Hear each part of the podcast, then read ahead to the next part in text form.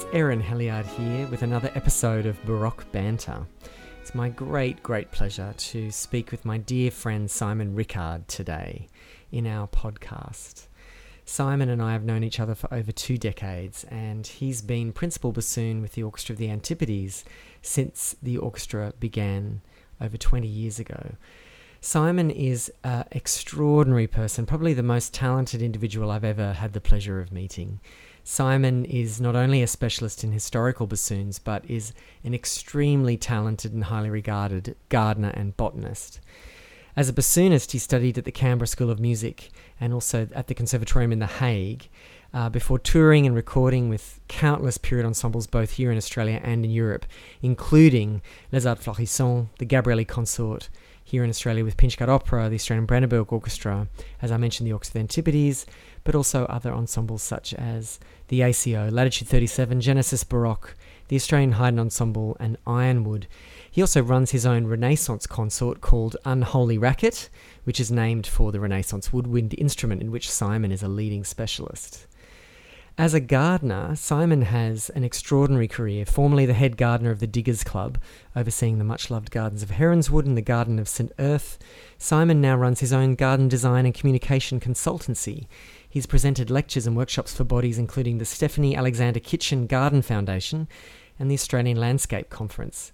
He leads international tours for Botanica World Discoveries and is the author of several gardening books. Simon Rickard, it is so wonderful to be talking to you. I miss you terribly. How are you doing? Oh, thank you, Erin. I miss you too. I'm uh, I'm doing surprisingly well under the circumstances. I'm I feel pretty fortunate that the other strand of my career in garden design and consultancy is actually taking off. But I really miss my musical colleagues and uh, my audiences, and of course the music. I know, I know, it's crazy. And a large part of your career as a botanist was um, was on cruise ships, wasn't it? yes, it was. I lead garden tours overseas, um, and I do a lot on cruise ships. So, of course, that's no longer possible. And was something was cancelled? Like quiet. I remember we were talking about when I was going to Japan. You were also going to Japan. Is that right? Yes. Yeah, that's right. I was meant to be leading two tours back to back to look at the cherry blossoms, and today I'm meant to be at Chelsea Flower Show. Um, which is where, where is that? in London. Oh, of course. Oh no, yeah. Simon. Our plans were, you know, put awry by COVID nineteen. Well, look, it's so wonderful to talk to you today on Baroque Banter. And Simon, um, we've known each other for over twenty years, and you have taught me so much about music uh, performance and music history and dance and the bassoon, and it's just been an immense pleasure and honor to have met you. And so it's great that we can chat for our wonderful Pinchgut audience and talk about historical performance practice today.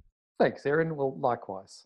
And so, look, tell me, Simon, you obviously grew up probably like me on a modern instrument, but tell me about your sort of early engagement with historical instruments.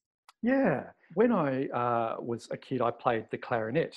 And uh, my parents' workmates used to make cassette tapes. Remember those? I uh, do. Used to make cassette tapes for me, um, and they uh, to help expose me to classical music. So they'd make recordings of classical music, and I found that the repertoire I was most most attracted to were composers like um, Vivaldi. I love the Four Seasons and J.S. Bach. I heard the the Stokowski um, transcriptions of the organ music for gigantic orchestra, and I loved that repertoire. And so I started to find out about Baroque repertoire and I discovered that the clarinet wasn't really a thing during um, the Baroque times, but there was this instrument called the bassoon, which I loved the look of, you know, with its weird curly crook and everything. And so I pestered my parents to buy me a bassoon. And uh, mum and dad, to their great credit, although they didn't have a clue what this thing was, and it was a big outlay of money for them at that stage, um, they bought me a bassoon. And uh, I began playing the bassoon when I was 14. And that was because I fell in love with Baroque repertoire and I wanted an instrument that could play that repertoire. Um, and so I then went and did a degree on the modern bassoon at the Canberra School of Music. And I have to admit, I, my heart was never really in it because we were always playing, you know, non-Baroque repertoire. And I was just so fascinated by this one particular um, period in Western music history, the sort of Renaissance and Baroque. And I found it actually quite difficult, uh, quite a slog to get through my degree playing Mahler and Brahms and, you know, Shostakovich and yeah. Prokofiev and which is all great music if you like their repertoire, but my heart wasn't in it. After I finished my degree, I went off to study in Holland and specialise in historical bassoons, which is what the plan had been since I was 14 years old. That is amazing. It's so interesting, Simon. It was exactly the same age for me when I discovered the harpsichord, 14. Hmm, there you go. Great minds think alike. and I do remember cassettes very well. I, I, I remember my mother, I, I used to um, curate from ABC Classic FM um, all this weird and wonderful music from the Baroque and then I had these like shoe boxes of cassette tapes. And I remember my, my mother was like, maybe about, I don't know, 10 years ago, said, Do you still need all those cassette tapes? and actually, I regret now sort of getting rid of them because they're kind of unique historical documents. So now you were at the ANU, so the School of Music before it was inaugurated with, uh, before it was um, joined with the ANU. Is that, is that right? Uh, that's right. When I began my single studies at the School of Music, um, with Richard McIntyre. Uh, the uh, School of Music, the Canberra School of Music, was a freestanding institution. And uh, it was sort of during my degree that it became, uh, my undergraduate degree, that it became part of the ANU. And you didn't do any historical instruments there at that time. That was only when you were in Holland? No, no, that's right. In fact, there was open hostility towards them um, at that time. Uh, they were seen, historical instruments were seen as nichey and um, insubstantial, not real music. And so there was a, a, very high degree of open hostility towards them. And so I and a few of the other students who had an interest in this, we, we were like this little secret society. You know, we could only meet in secret um, to play our crumhorns and sing our madrigals. I want to talk a little bit about that, Simon, because that is also eh, fascinating. I also faced a lot of hostility in the mainstream mm. um, sort of institutions when I started harpsichord. Um, and I want to talk about that because I don't think it actually uh, exists as much, though I think there are still remnants of it. But yes, I do remember there was this um, feeling that if you if you played the harpsichord or sort of early instruments, you were somehow a failed modern mm. performer. Did you mm. have that impression here in Australia? Absolutely. That was very much the uh, the accusation levelled at historical orchestral musicians was that we were failed at the modern version of the instrument, and I think that rests on a misunderstanding of. Um, you know the instruments themselves it's very easy for a modern bassoon player to look at a, a modern bassoon with upwards of 25 keys and then a baroque bassoon with four keys and think, well, clearly my instrument's harder. But in fact, all those those 25 keys are put there to make the instrument easier, not harder. Exactly. Um, so yeah, it's it's based on a on a misplaced premise, really. Well, I felt the same because a piano, um, it's easier to not make mistakes when you play a modern piano because the keys are much heavier. Mm. So it mm. means that as you as you sort of maneuver around the keyboard, your fingers have less of a chance of hitting a wrong note. Whereas on a mm. harpsichord, it's like playing on eggshells. I mean, I found it exactly what you just said. I found it actually much harder mm. um, and, and, more challenging to to make music on earlier instruments than than it was on the modern counterparts. Mm, mm. Yep, absolutely. And so, what was it like when you went to uh, Holland? Well, it was it was great. A whole world opened up in front of me, really, um, because the Royal Conservatorium at The Hague uh, has a very well respected early music faculty, um, which attracts teachers from around the world and students from around the world. So all of a sudden, I was in this milieu where I was meeting uh, teachers and students and scholars and researchers and instrumentalists with all different points of view, all different uh, areas of interest and um, you know just the feeling of being able to if you wanted to play a piece of baroque music open your diary and have the names of three viola da gamba players within a 10 minute bike ride of your house i mean that was just so thrilling for me as, as someone who, who grew up in a viola da gamba free environment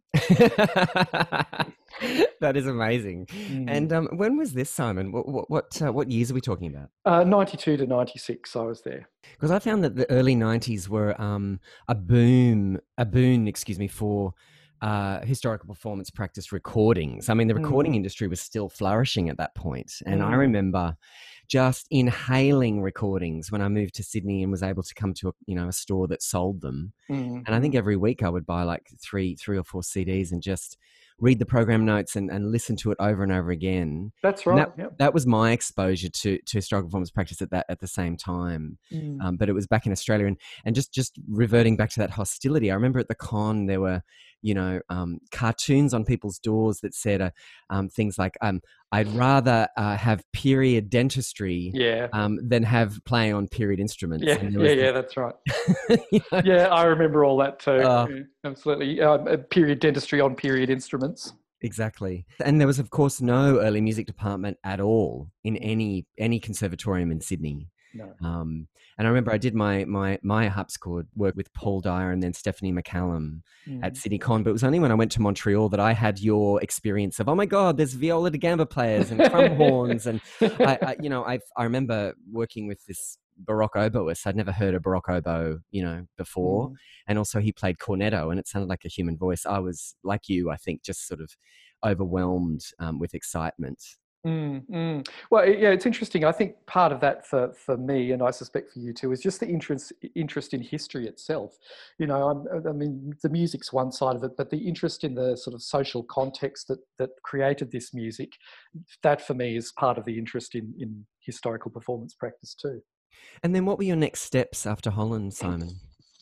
Well, um, after Holland, I moved back to Australia um, because, and it was a difficult decision to make because the work in Europe was frequent, well paid, stimulating, but I really missed Australia's natural history. You know, I wanted to be back here with the sun above my head and, yes. um, you know, and with my family as well. and so I made the decision to move back to Australia, which was very, very difficult. And I took up a position doing sort of casual lecturing in, in music history at the School of Music, which was by then part of the ANU, and working as a library assistant. And I also began doing a science degree um, uh, as an undergraduate in uh, Bachelor of Applied Science, actually and um, I was commuting back and backwards and forwards to Europe. So I was commuting back to the UK to continue working with the Gabrieli consort, and I did that for about six years. And I, uh, you know, at some stage I had to think, "Gosh, is this what my future is going to look like? Am I going to be doing this in 15 years?" And the, the answer was no. You know, it's not tenable in the long term. And so I decided to stop doing the commuting to do music. Um, by this stage, the Canberra School of Music was, in my opinion, in a pretty parlous state, and it was clear that there was no future in academe for me. And so, I, at that point, I decided to go and become a gardener. I thought, um, you know, I'd be better off mowing lawns and cutting hedges for a living than I would trying to be a, a lecturer. And so commuting back and forth, you worked with Gabrieli Consort. Was it also yeah. Les Arts Florissants you worked with? And... Yes, that's right. Yeah, I worked with them a little bit, um, just for one year. Uh, I think 1995 was the year. Um, in fact, we did a tour to Australia for Musica Viva. That was a pretty strange experience, touring Australia for Musica Viva with a French ensemble. As the Australian uh, bassoonist, it's amazing. Yeah, yeah, that's right. And, and so Geoffrey Burgess, incidentally, was in that ensemble too. Ah, Jeffrey. Australian Baroque was, yes. Yeah, one yes. of the earliest sort of generation of historical musicians from Australia. Tell us about your first excerpt today, Simon. Ah, well, my first excerpt um, is by uh, Jean-Philippe Rameau, and it uh, is a, a, dance that comes from his, uh, I hesitate to call it an opera, I suppose opera's shorthand, but the, the piece is Les Indes Galantes, and uh, the piece is a musette uh, on rondeau. Now, this dance is named for a musical instrument, the musette, which is a very small indoor bagpipe. So it's not like your big, uh, great Highland pipes. It's a very polite uh, little indoor bagpipe that was seen to be suitable for ladies to play. And uh, this piece is interesting for me because uh, for one amazing moment in musical history, the orchestra contained bagpipes. You know, the opera orchestra had bagpipes, not only bagpipes, but clarinets at the same time, horns, harpsichords, lutes, piccolos, bass violins, all together. So um, it must have been a very different sound world that that um, Rameau knew. And of course, after the French Revolution, that that all completely changed because these bagpipes were strongly associated with the French aristocracy, and everybody who played them basically lost their lost their heads during the Revolution. Um, so, you know, if you want to recreate a Rameau sound world, you really need to uh, have some of these little bagpipes in your orchestra.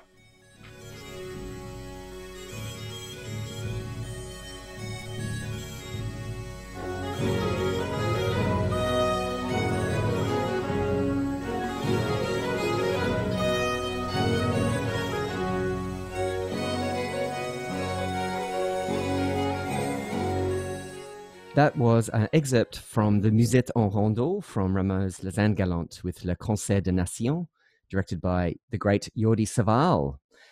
So, Simon, tell us a little bit more about the musette. It is, incidentally, one of my favorite instruments, and you introduced me to it as a very young man.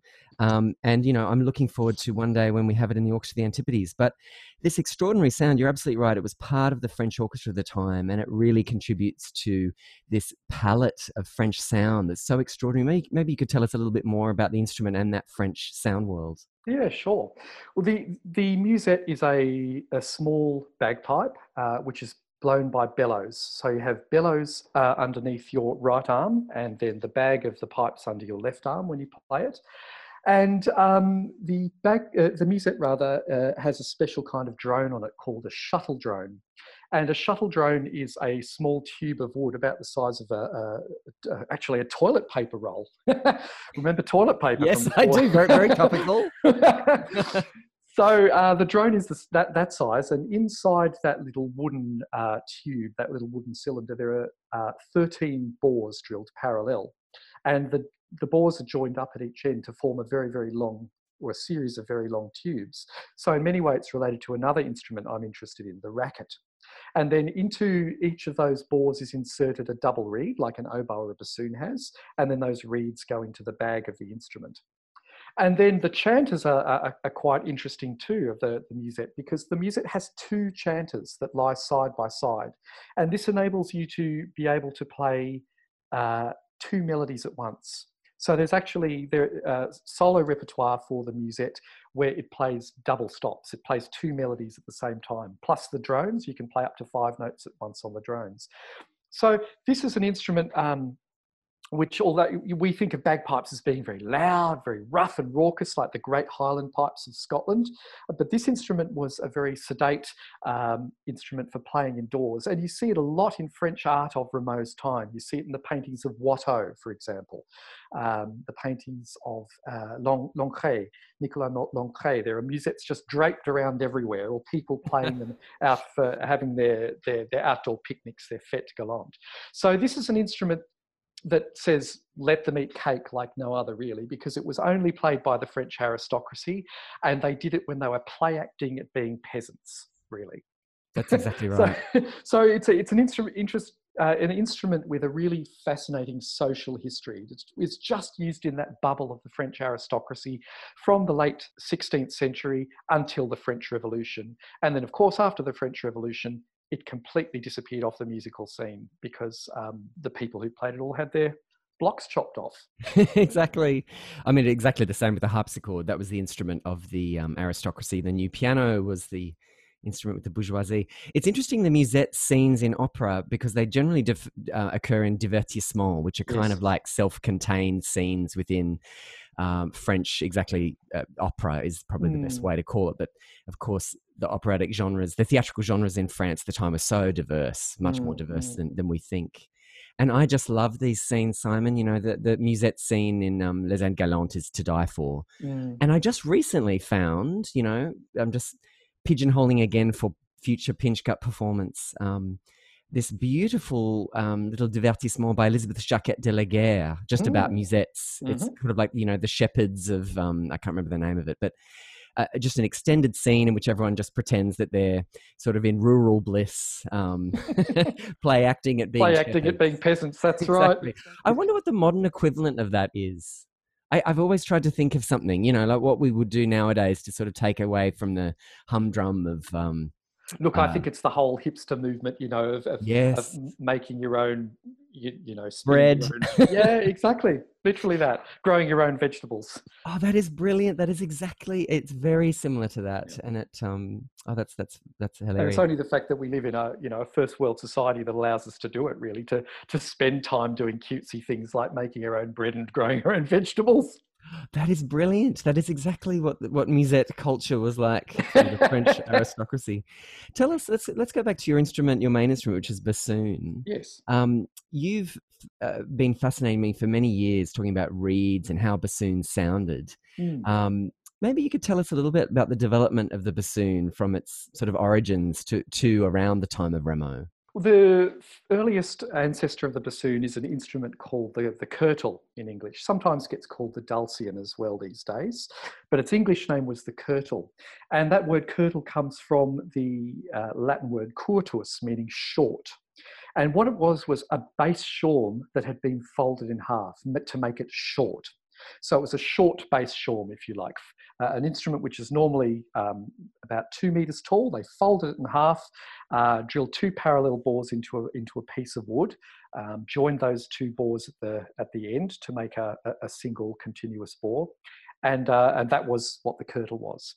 So the, the, the curtal uh, was very, very common instrument uh, across Europe and its colonies in the 16th century. It first appeared in about 1550 um, in Italy. Um, but the Spanish in particular loved it and they took the curtal with them all over the world to their colonies. So 16th century curtals have uh, shown up in Bolivia, um, they are depicted in churches in Peru, and that's because one of the functions of this instrument was to accompany church choirs. So if you had a church choir but you didn't have an, an organ to keep them in tune, um, you would use a, a curtal um, to, to do that job, to provide the bass line for the singers to, uh, to, to keep them in tune. And uh, this gives rise to one of its other names. The Germans call this instrument the Choristfagott, the choir bassoon. That's right. So this instrument was really important in church music um, uh, from about 1550 to about 17, oh, 1700, 1720, something like into Bach's lifetime. And it was also used for secular music, uh, for playing with the town waits, for playing dance music and so forth, up until about 1660. Because in 1660 in France, or possibly the Netherlands, um, the uh, the curtal was deconstructed and reconstructed um, uh, as a four-piece instrument. So rather than having to drill these very, very long bores through a very long straight piece of wood, um, the makers began to make it in four separate joints so that they could drill shorter bores and the instrument was collapsible and easier to get around. And this instrument um, was the bassoon. So the bassoon first appeared in, in around about the 1660s. And um, the bassoon was seen as the bass member of the, uh, the French oboe family. The, the oboes were a, a, recon- sorry, a deconstruction and reconstruction, a reinvention, if you like, of the shawm, the predecessor to the oboe. And there are many kind of structural and organological differences between those, those two instruments. So the oboe uh, appeared around about the same time as the bassoon. And by the way, the, the word bassoon comes from French, basson d'hautbois, the low sound of the oboe, the low sound, the low member of the oboe family, in other words. And basson d'hautbois became basson in English and became bassoon. And of course, so, hautbois is high wood, is that right? The same. Hautbois. Yeah, yeah, that's right. Hautbois is high wood. But yeah. for oboe. Yep, exactly right. Also means uh, heirloom strawberry, by a kind of strawberry, by the way, in all black. Oh, cool! Really? yeah, mountain strawberry.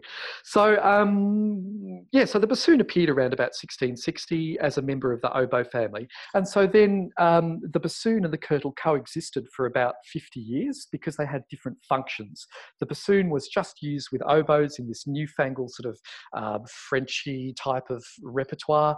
The uh, the curtal continued on as an instrument of the town waits and for accompanying church choirs requires. And because they had different functions, they coexisted for a while. But eventually, the uh, the curtal went out of fashion during Bach's lifetime, and um, the the bassoon kind of began its career from that point. Bassoon uh, was part of the oboe band in, in France. And so when Lully created this orchestra out of the, the, the, the string band, the 24 violins, and the 12 uh, oboes, what they call the 12 oboes, les douze grands oboes du roi, the 12 great oboes of the king, of which um, some were bassoons. And so the French uh, orchestra always had quite a few bassoons in it. And by the time of uh, Rameau, the French opera had uh, eight bassoons in the orchestra.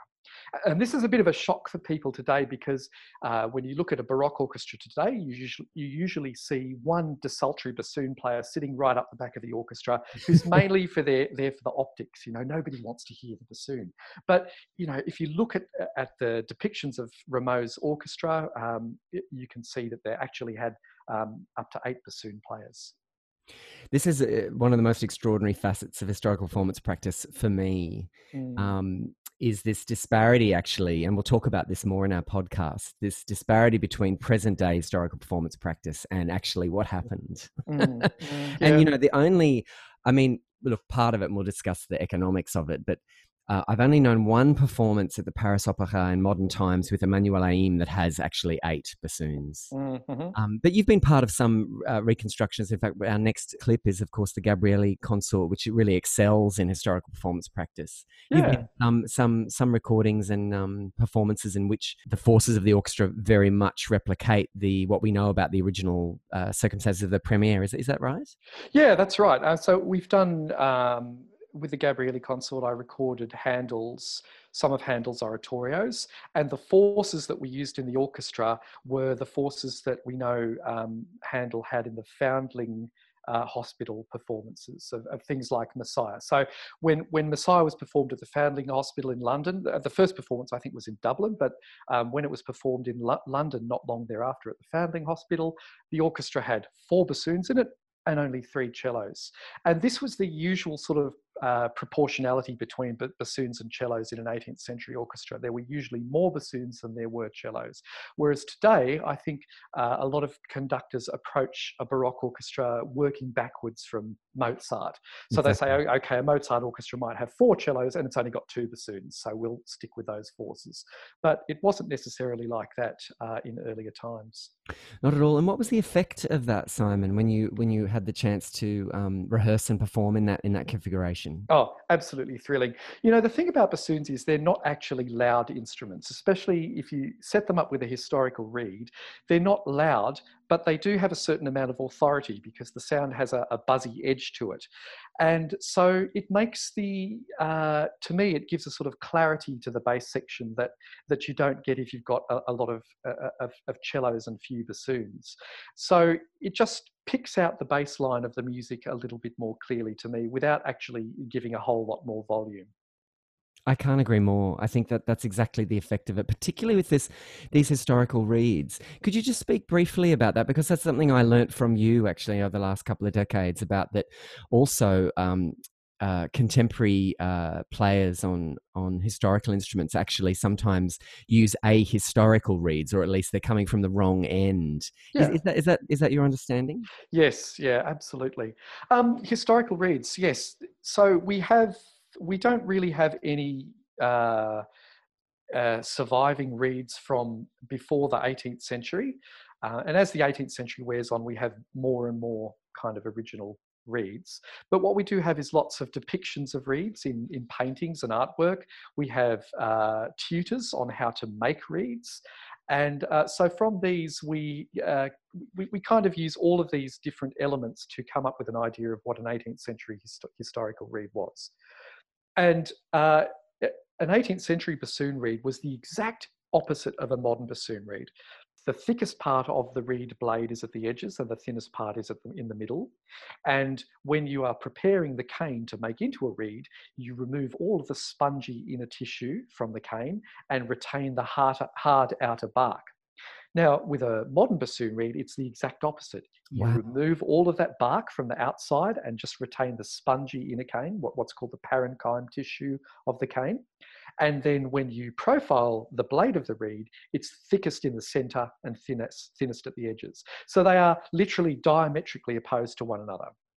And so I think it's really important, it behoves historical bassoon players to do research into the historical reeds and um, recreate those reeds because when you do, they, they respond differently in your mouth. They, uh, they make a different, obviously a completely different sound. They're much more responsive, much more bright in their sound, and it opens up a whole different sound world to you.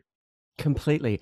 I remember listening to um, uh, bassoons with those kind of reeds in in ensembles with horns in things like Telemann, and the blend is extraordinary. Like just a like four horns and uh, and four bassoons, for example, without any oboes, Mm. and it sounds like I mean the the horns take on a bassoon like quality, and the bassoons take on a horn like quality. If you know what Yeah, I mean, it's I do. it complements it so so extraordinarily well. Um, it was a revelation.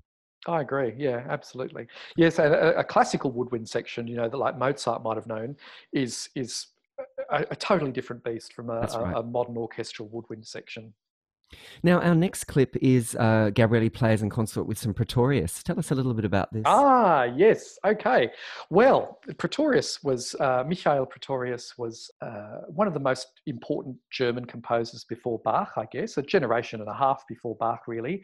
And he was one of the composers responsible for introducing the Venetian polychoral style of composition into Germany. Now, listeners are probably familiar with that style through the works of Giovanni Gabrieli and uh, Monteverdi. Um, but under Praetorius and his German contemporaries, Schein, Schütz, um, Leo Hassler, people like that, it had it took on a different sound, and that's because the Germans were really interested in uh, uh, creating consorts of, of, woodwind instruments.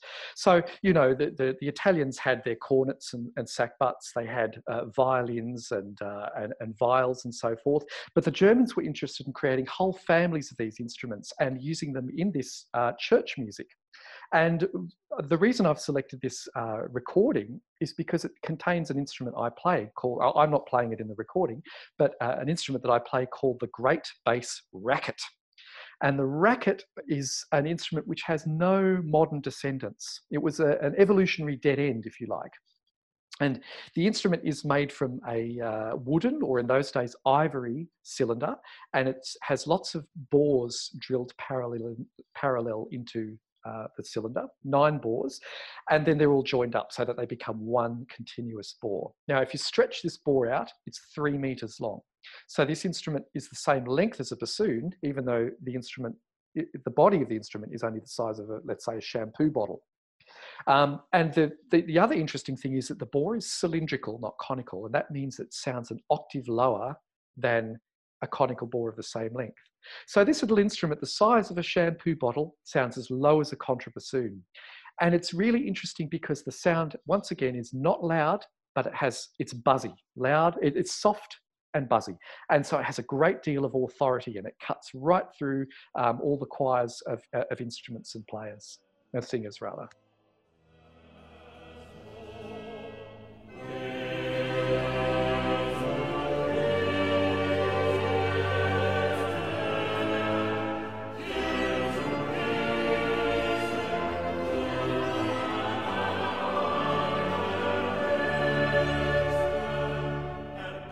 That was the uh, an excerpt from the Praetorius Christmas Mass with the Gabrieli Players and Consort conducted by Paul McCreesh. And Simon, were you in that recording? Uh, no, I wasn't, unfortunately. But you've done some other great recordings with Gabrieli Consort, haven't you? I have, yeah. It's been a highlight of my career, actually. It's very exciting to.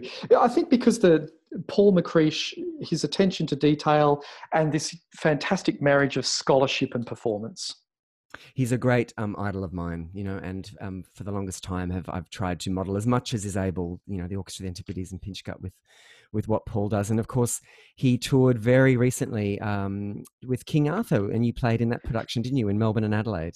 I did, yes. I was actually really lucky. Um, well, it, it, was someone else's mis- misfortune which allowed me to play in that concert. But uh, their, their bassoonist, uh, Zoe, was actually uh, got the flu and she wasn't allowed to fly to Australia. And so Paul McCreesh, who was staying with here, here with me um, just for a social visit, came out to breakfast the next morning and said, what are you doing on Tuesday? And I said, oh, nothing. Why? And he said, have you got a French Baroque bassoon? I said, sure. I've got Pinchgut's two French Baroque bassoons in my office. He said, right, you've got the job. All of a sudden, I found myself doing two two concerts in yeah Melbourne and Adelaide. Well, their recording of uh, King Arthur has just been um, garnering great critical acclaim and um, and some awards as well, um, which is fabulous. Mm, yes, re- yeah, really wonderful. And it's such a different sound. I mean, to, to what's gone before it. If you think you know what Purcell's theatre music sounded like, you should really listen to this recording because you might re- reappraise what you thought you knew. Now, we were just talking earlier about buzzy sounds and different sounds. Um, uh, it reminded me, Simon, of as I've been doing research into historical diction, I realized that um, what we consider beautiful and appealing today was not always the case. And a good good example, um, which I think of when we talk about um, the changes in taste with instruments and also voices, of course, uh, accents of the past were much more nasal and forward. Um, and French is a really good example. Um, you know, nowadays we think the famous phrase by Louis XIV, uh, "L'état c'est moi." He probably said "L'état c'est moi," um, and of course that um, uh, when you do perform French in historical diction, um, all these hidden rhymes suddenly jump out at you. And of course, people who do Shakespeare in original pronunciation um, find the same. And they, I, have talked to actors who've used OP in, in Shakespeare, and they say that it's much more grounding. It sort of brings it this this very sort of hoity, uh, posh accent that's been associated with Shakespeare since World War II. In fact, it takes on a much earthier quality, and I find mm. the same with uh, original pronunciation when I've had the, the, the the time to workshop singers and do that. And it reminds me of these buzzy sounds that. Um, you know, nowadays we don't think of nasality as something quite beautiful, but I actually, you know, after immersing yourself in that sound world, it actually becomes really appealing. Mm, absolutely. I, I, couldn't agree more. And look, I think this was the reason for the change to the modern style of bassoon reed that happened in the late 19th century was because bassoon players d- desired to make a more a, a darker sound. And so this is the current modern obsession with bassoon players is to make a dark sound. And that's why I think for a lot of modern bassoon players, playing on historical reeds is absolute anathema um, because the, the, sound is quite nasalized and buzzy. But you know, it, when you consider that that Baroque uh, musical language was was considered to be like a language, and with Baroque instruments, you didn't have a huge dynamic range to uh, to work with. It's more important that there's a lot of nuance so that you can communicate um, very uh, nuanced ideas to your listener. And the way that, you do that is, is is you know by using consonants really. So I, I, think a more nasalized sound in in historical bassoon playing lets you use more consonants in the music if that makes sense. Oh absolutely and and harpsichords too. I mean you know the um, when you hear a great Flemish instrument, it sounds like a cat wailing. I mean, it's beautiful, you know, and some historical organs, that very tart oh yeah um, sound. I just, I just, I find it personally very appealing. Um, yeah. Uh, you know, we all have different tastes, and mm. I, I, think you get acquired tastes as well, just like in, in mm. cuisine, you know. Mm. Um, but I can't agree with you more. I think that there's that sense in the in the 18th century, certainly that that musical phrases and, and musical composition was was conceived of as a kind of speech like construct. So clarity is very important. You know, German writers talk about Deutlichkeit, the clarity that you mm-hmm. that the listener is able to understand. Whereas in the 19th century, of course, it's all about singing. It's about melody. So it's about vowels. There's much less consonants. There's exactly much darker sounds. And I think that. Um, uh, you know, when we approach 18th century music, forgetting about the 19th century is sometimes quite a quite a um, important tool, at least for me as a sort of time traveler. Absolutely, absolutely. I think it's a mistake to kind of work backwards from Mahler. absolutely. Yeah. No, I can't agree more. And I remember when I first listened to viols, I also got that sound. It, it it's that it's that appealing and very I find quite beautiful. Yeah, exactly. I don't want to say nasal because I think it sounds like it's. Mm, I'm reedy, saying it pejoratively. Reedy, might be a better word. reedy is a beautiful quality. Yeah, fluty, mm. reedy um, brown, you know, chocolatey sound. And um, our next uh, excerpt is some Gibbons, I believe.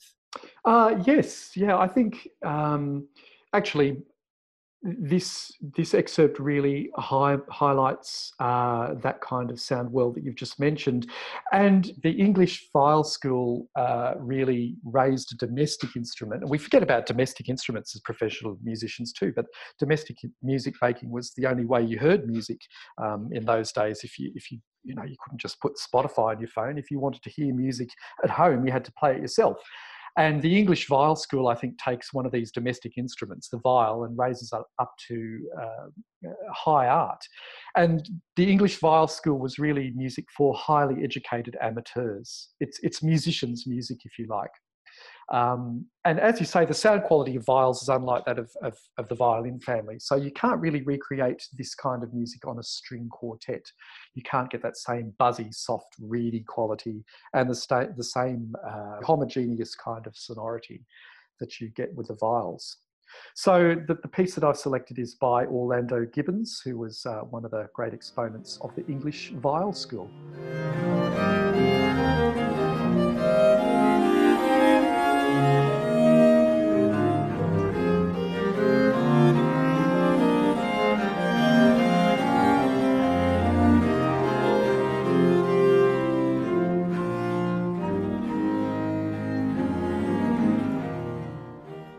That was an excerpt from Orlando Gibbons's Fantasia in six parts with the viola da gamba ensemble fretwork. Now, that beautiful reedy quality, uh, Simon, that we've been discussing about as we recreate and we immerse ourselves in sound worlds of the past. Another instrument that I only discovered um, properly when I was over in, in Montreal, actually with my supervisor, um, a keyboard instrument that was so important to so many composers and performers of the 17th and 18th century was the clavichord. And um, you've had some experience with the clavichord uh, personally yourself. Um, well, yeah, uh, like you, I, I discovered it pretty late. Um, I, when I was studying in um, in the Netherlands, uh, a scholar called Menno van Delft uh, did a, sort of lecture performance on the clavichord and the music of C.P. Bach, and it absolutely blew my mind. Um, the clavichord is is a very very quiet instrument. You know, you can barely hear this thing unless you're sitting right next to it, but it has a huge expressive range including the ability to play vibrato, of course. It is the only keyboard instrument that can play vibrato. And um, I think maybe that's the reason why uh, C.P. Bach loved this instrument so much. Um, you know, he, he wrote some of his most interesting music for that instrument. Um, C.P. Bach's actually one of my favorite composers there. And, you know, the romantic, we think of him as a Baroque composer, but really the romantic movement was already stirring in literature with people like Alexander Pope and Goethe and Blake. And we even see the beginnings of romanticism in garden design at that time with people like Capability Brown and Humphrey Repton. And the thing I love about C.P. Bach's music is that you can hear him feeling around for, for romanticism in his composition, but he only really has a Baroque musical language that had come down to him to, to work with. And I think, you know, some of his wackiest and most forward looking ideas were played to his musical friends, musical cognoscenti on the clavichord which, as I say, is, is barely audible uh, unless you're sitting next to it. Um, so I, I think it, to me, if you want to recreate this sound world of C.P. Bach at his most wacky, at, his most experimental, and experience the thrill of what a performance must have sounded like in a, in a tiny room with this brilliant mind, then you need to employ the instrument that is at its heart, which is the clavichord. Yeah, I share with you this uh, abiding love of C.P. Bach. And the wonderful thing is that he wrote this extraordinary book and very influential book, which I, I have read many, many times. I had the pleasure of reading it in, um, well, I shouldn't say pleasure because it was so challenging. I had to read it in the original German uh, when I was doing my PhD. And um, we read every single chapter, but just such an extraordinary thinker. And of course, the style you're referring to at the time was called Empfindsamkeit, mm. which uh, in French it was sensibilité, and in, French, in English it was sensibility. And it was this idea that you had this extremely refined connection with your emotions.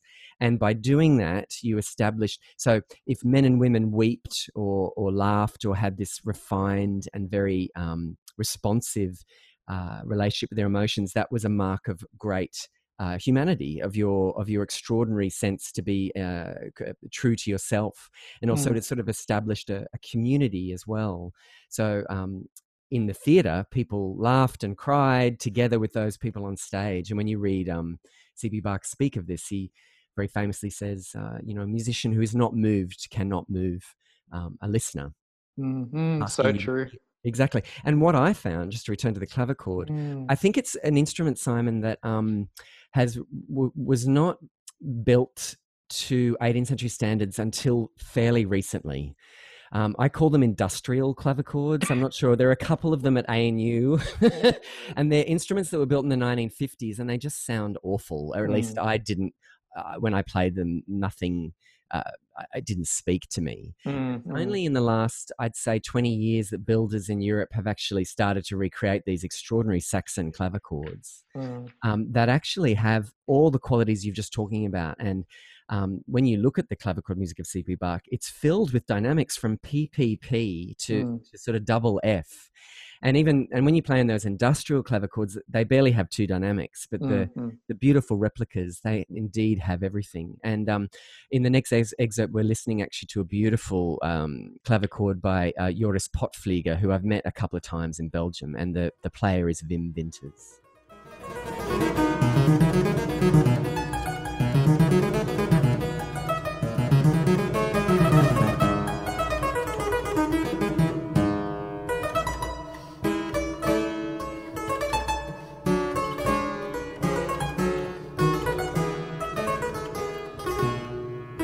We just heard an excerpt um, from C.P. Bach's Württemberg Sonata Number One, uh, and the performer there was Wim Winters on the clavichord of Joris Potvlieghe.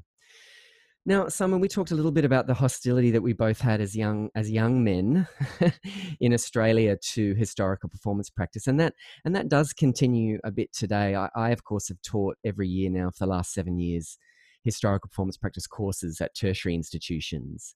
And inevitably, I get a student say, Well, you know, it's all great to study instruments of the past and read these treatises, but do we really know what they did? And what's the point in trying to recreate these things? And isn't it a, uh, a sort of emblem of our decaying culture that we look to the past rather than recreating freshly?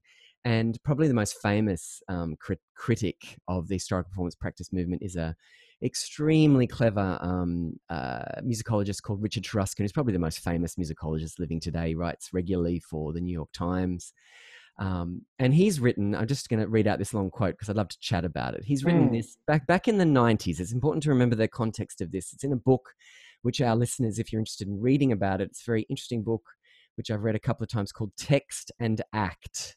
Uh, and it's a collection of essays by Taruskin. And he writes in that book what we had been accustomed to regard as historically authentic performances, I began to see, represented neither any determinable historical prototype nor any coherent revival of practices coeval with the repertories they addressed. Rather, they embodied a whole wish list of modernist values, validated in the academy and the marketplace alike, by an eclectic, opportunistic reading of historical evidence historical performers who aim to get to the truth by using period instruments and reviving lost playing techniques actually pick and choose from history's wares. And they do so in a manner that says more about the values of the late 20th century than about those of any earlier era. Now, we've already talked a little bit about um, how some historical performance practice specialists do pick and choose from history's wares and things like reeds, and so forth. But yeah, what do you think of, of Taruskin's critiques here? Hmm. Yeah, I wonder if he'd hold the same view today. I wonder. Exactly. Look, I was thinking that as I as I put this podcast together, Simon. That's a good point. But I look. I, the first thing is, I what does he mean by de- determinable historical prototype? I mean, how would he suggest we determine such a prototype except by the, the exact kind of research that people in our field conduct? I mean, you know, is he suggesting we hold a seance, perhaps? You know, call up the spirit of Bach and ask him directly. The only way we can find out what these historical prototypes were, the only way we can determine them, is to conduct the sort of research that we do. And uh, similarly, I think when he says that um, historically informed performance doesn't represent any coherent revival of practices coeval with the repertories it addresses. I mean, again, unless he has some kind of in, insight into the way such practices might have been, then I'm sure he'd agree that the only way to find out is by conducting precisely the sort of historical research that we do. And the implication that he has some kind of unique insight into what, what historical prototypes and contemporary practices were, um, that you know such a good insight that he can pronounce the entire HIP movement a pretense is a bit hubristic in my opinion. I mean, I do agree with him that HIP performers pick and choose from history's wares, and that's definitely not ideal. But it really it comes from pragmatism. It comes from necessity. Exactly. I mean, for as an example of that, if I could have a copy of a bassoon from every city in Europe from every decade of the 18th century, so that I could sound a performance of Leipzig Bach make it sound different from a performance of Weimar Bach or Curtin Bach, then you know that'd be great. I'd, I'd, I would do that, but unfortunately, I'm a jobbing musician and I can't afford that many bassoons, um, and you know, so I have to make do by doing my research, trying to recognize broad national and decadal trends in bassoon making in the 18th century, and then trying to winnow my choice down to just four or five instruments, which hopefully will cover me for all of the repertoire I'm employed to play in 21st century Australia, which is basically from Monteverdi to Haydn. Know? Exactly. I can't agree with you more, Simon. I, I, as I read this again, I was thinking I, it's very much of its time, which is the like the mid to late 90s, mm. when, as we said earlier, the recording interest, industry was at its height. Mm. Um, you know, it was actually a valid industry. It is completely dissipated now. I mean, mm. the mm. last recording I did it cost me money. It, might, mm, it might surprise our listeners to know that. Whereas, of course, some of the great musicians like Vladimir Ashkenazy made millions of Mm. dollars out of recording in the 90s. And, um, you know, yes, absolutely. Some of them were opportunistic in that uh, you had one violin strung up in a certain way that played repertoire from Purcell to mm, Beethoven, you know. And nowadays, I think I think we've come. Look, I think historical performance practice is about curiosity, you know, and, Mm. and experimentation. Um, and I, I find great inspiration from these discussions we have about trying trying different things out, reading a treatise, trying to adapt those playing practices that has been written down in words, um, you know, on the instruments that we, to the best of our knowledge, understand to to have been what the composer or performer might have recognized. mm. But I do understand exactly like you, you know, four bassoons. I don't even own a harpsichord. I mean, I you know, it's and of course, exactly. Um, I mean, when I teach this, I often say to my students that you know the iphone that we all hold in our hand we update that every three years nowadays Mm, and uh, you know beethoven and mozart they updated their pianos in exactly the same way so mm, um, it's i mean it's a fascinating journey um, mm, and. I, I also think that historical performance practice now is been has become a bit ha, has become so mainstream in a way that it's actually started to uh, inform should we say mainstream performance for example i you know recently did messiah with the queensland symphony orchestra and it was kind of uncontroversial for me to talk about a pure sound Mm, in the mm, ripieno strings without any vibrato whereas mm. i'm not sure in the 90s that would have happened what are your thoughts about that Yeah, yeah, I agree. Absolutely. I, I think it, it has become quite mainstream in its own way. And so I think, in a way, the historically informed performance practice is doing a, uh, you know, doing a service to the performance of music of these times as a whole. And look, I, I think the goals of historical performance practice are, are, are pure. You know, I think they're good. It, it comes from a good place, wanting to recreate music as the composer heard it. And I, I agree with Taruskin that its outcomes are, are compromised. But I just think, what are the logical extensions of his argument? I mean, is he suggesting that if we can't do historically performed uh, performance perfectly, that, that we shouldn't even try? You know, is he suggesting that we should willfully ignore all the evidence that's come down to us today about how music was performed and how instruments sounded and how ensembles were put together in the composer's day? You know, I, I, I mean, what, what's the logical extension of that argument that we leave all the original historical instruments sitting mute in their museum cabinets and, and being not allowed to wonder how they might have sounded? And to me, that's all that just that would be a dereliction of our duty as musicians. Yeah, I, I agree. It's interesting. Taruskin's linking in with um, two sort of antithetical philosophical movements from the um, Frankfurt School. There's Adorno on one hand, who believed that musical culture um, had a sort of teleological, that is to say, a progress-oriented sort of uh, uh, direction, and that the best Bach was actually that those in transcription by Webern and Berg. And then on the other hand, you've got someone like Dahlhaus, who invented this concept, or at least uh, formulated this idea of controlled estrangement, which we've been talking about all all morning. Mm. Which is this idea that you you have to forget about the 19th century in order to understand the 18th century. You have to sort of reimagine an alien world um, without your prejudices in place, and that exactly. that was sort of the up. up and now I'm I'm closer in. I, I have great respect for Adorno, and he says extraordinary things about musical culture. Um, but in the end of the day, at the end of the day, I'm more in, in, in sort of sympathy with with Dahlhaus. It is interesting. Um, I once I was actually present, Simon, at a conference when Taruskin talked about he he castigated a performer who was explaining why they did something with reference to a treatise. And he got up and he said, Well, now you're using the Eichmann defense. That is to say, I'm only following orders. Oh, I see. Yeah. And Taruskin was saying, Well, you know, as a musician, we, we shouldn't be, um, and look, he has a point too, that we, we play poorly or, or um, just saying, Oh, well, I'm doing this because C.P. Bach or insert treatise writer says to do so. So I think it, look, it's a very nuanced um, field. And I guess what I love about chatting with you and, and the work that we've done over the last couple of decades is that we're both very interested in historical performance practice. And, and we're, at least I'm constantly looking at fresh research and listening to the new ensembles and, you know, what's coming out of Europe in the last five years in terms of reconstructions of Lully's orchestras, um, the seminal recordings of, you know, Hervé Niquet rec- reconstructing Handel's mm. um, orchestra with enormous quantities of bassoons and oboes. I mean, that that's really been inspiring for me, and that that of course postdates Taruskin. Now, mm. um, let's move on from uh, from good old Richard Taruskin mm-hmm. to our next excerpt, which is um, oh Francois Lazarevitch, uh, uh, uh sorry Lazarevitch, yes. Um, tell us about this uh, uh, selection. Oh, okay. Well, I mean, this is very much in the same vein of the clavichord, in that he's playing this this sonata on the Baroque flute, on an early French Baroque flute, and the flute uh, was, again, a very, very soft instrument. It's not an instrument you could play outdoors, it's for playing indoors in very small spaces, but just so nuanced and so intimate. And it's, it's such a different beast from the modern flute, which is an instrument that can play very, very loud with bone shattering vibrato, it can cut through a whole symphony orchestra.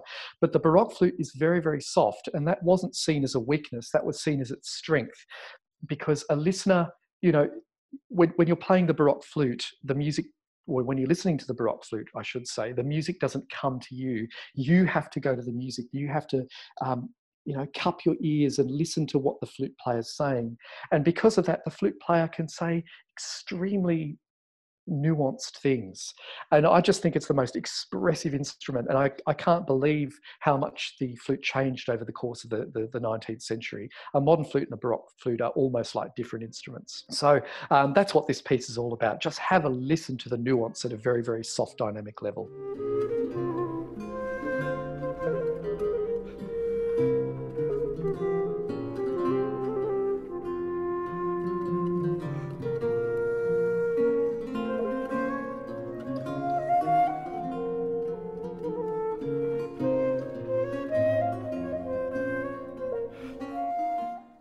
That was an excerpt from uh, Jacques Hotteterre, the Allemande, from the second suite in C minor for flute and continuo with Francois Lazarevitch and Les Musiciens de Saint-Julien. Now, Simon, um, you and I are both interested in historical performance practice, um, and that's uh, that's something that we we is central to our musicianly lives. How do you think it might flourish, and and what what do you think lies in the future for the movement? Well, I think I think scholarship is its great strength actually because it gives you uh, scholarship gives performers a springboard from which to create new interpretations of the music and to, to, to, breathe life into the music. And so young musicians are actually going to historical informed performance practice in droves. Um, so I don't think, I, I, think what's important is that we retain the scholarship as, aspect of um, HIP performances because that's what keeps them fresh and alive and makes them endlessly interesting. Yeah, I couldn't agree more. It's often um, I love this uh, this wonderful German concept, Aha-Erlebnis. You know, this concept of I don't uh, suddenly coming to a realization or a sudden um, a, a expansion of one's consciousness. And I love doing this in in my classes with HPP, um, playing recordings.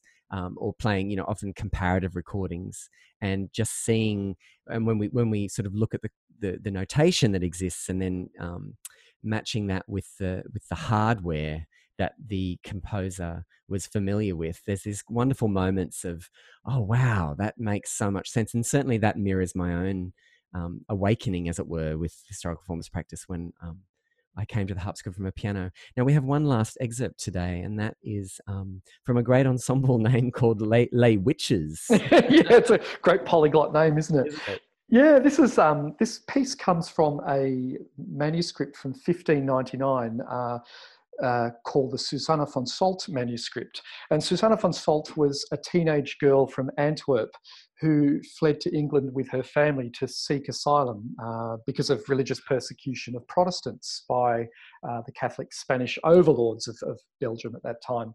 And one thing she took with her when she fled to England was an album in which she transcribed the popular dance tunes and, and Protestant psalms of her day. Um, now, like all good young women of her age, she played these pieces on the virginals, which, as you know, is a kind of rectangular domestic harpsichord, um, which was seen fit for ladies to play. And listeners will be familiar with the virginals as a, a, common subject in domestic scenes by Dutch master painters, like Johannes Vermeer, I think, depicted a virginals three or four times. But if you think about it, you know, Dutch masters' paintings are littered with musical instruments. They're, they're absolutely everywhere in paintings by Vermeer, Terborch, Fabritius Steen, etc., etc. And the thing I love about this recording of the Susanna van Soldt manuscript is that um, the performers have reimagined that whole sound world of the Dutch masters' paintings, and they use the instruments depicted in those paintings to bring the music to life. You know, so I, I imagine these scenes now, these Dutch masters' paintings of let's say merchant class women playing their virginals in solitude while their husbands on business in Indonesia, you know, or young people in all their colourful Baroque finery dancing together under the stern gaze of their black clad Calvinist elders, uh, you know, that sort of thing. To, to me, this music just brings those Dutch master paintings to life. And the first half of the extract, we're going to hear the virginals. In fact, it's a, a special kind of virginals called a muselar, where the keyboard's up the opposite end of the instrument you'd expect, and it's got quite a nutty sort of sound.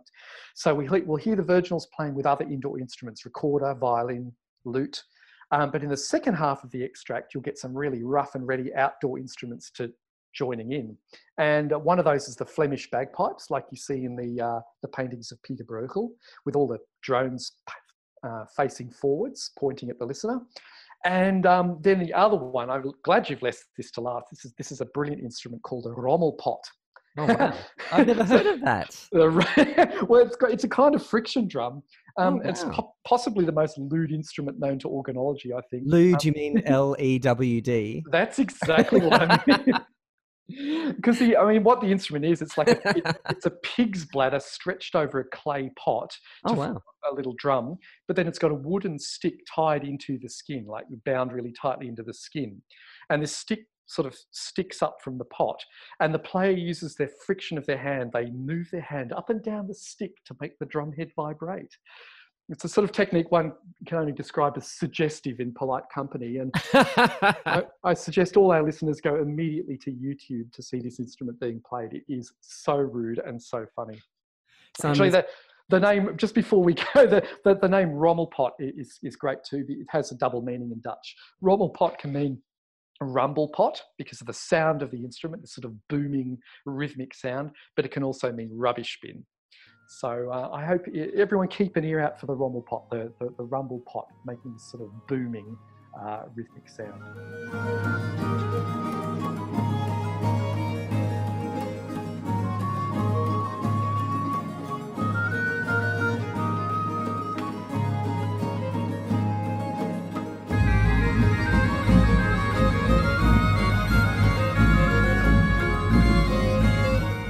Simon, it's been such a pleasure to chat with you this morning, and um, I can't wait to see you in person soon. Likewise. See you later, Erin. Thank you.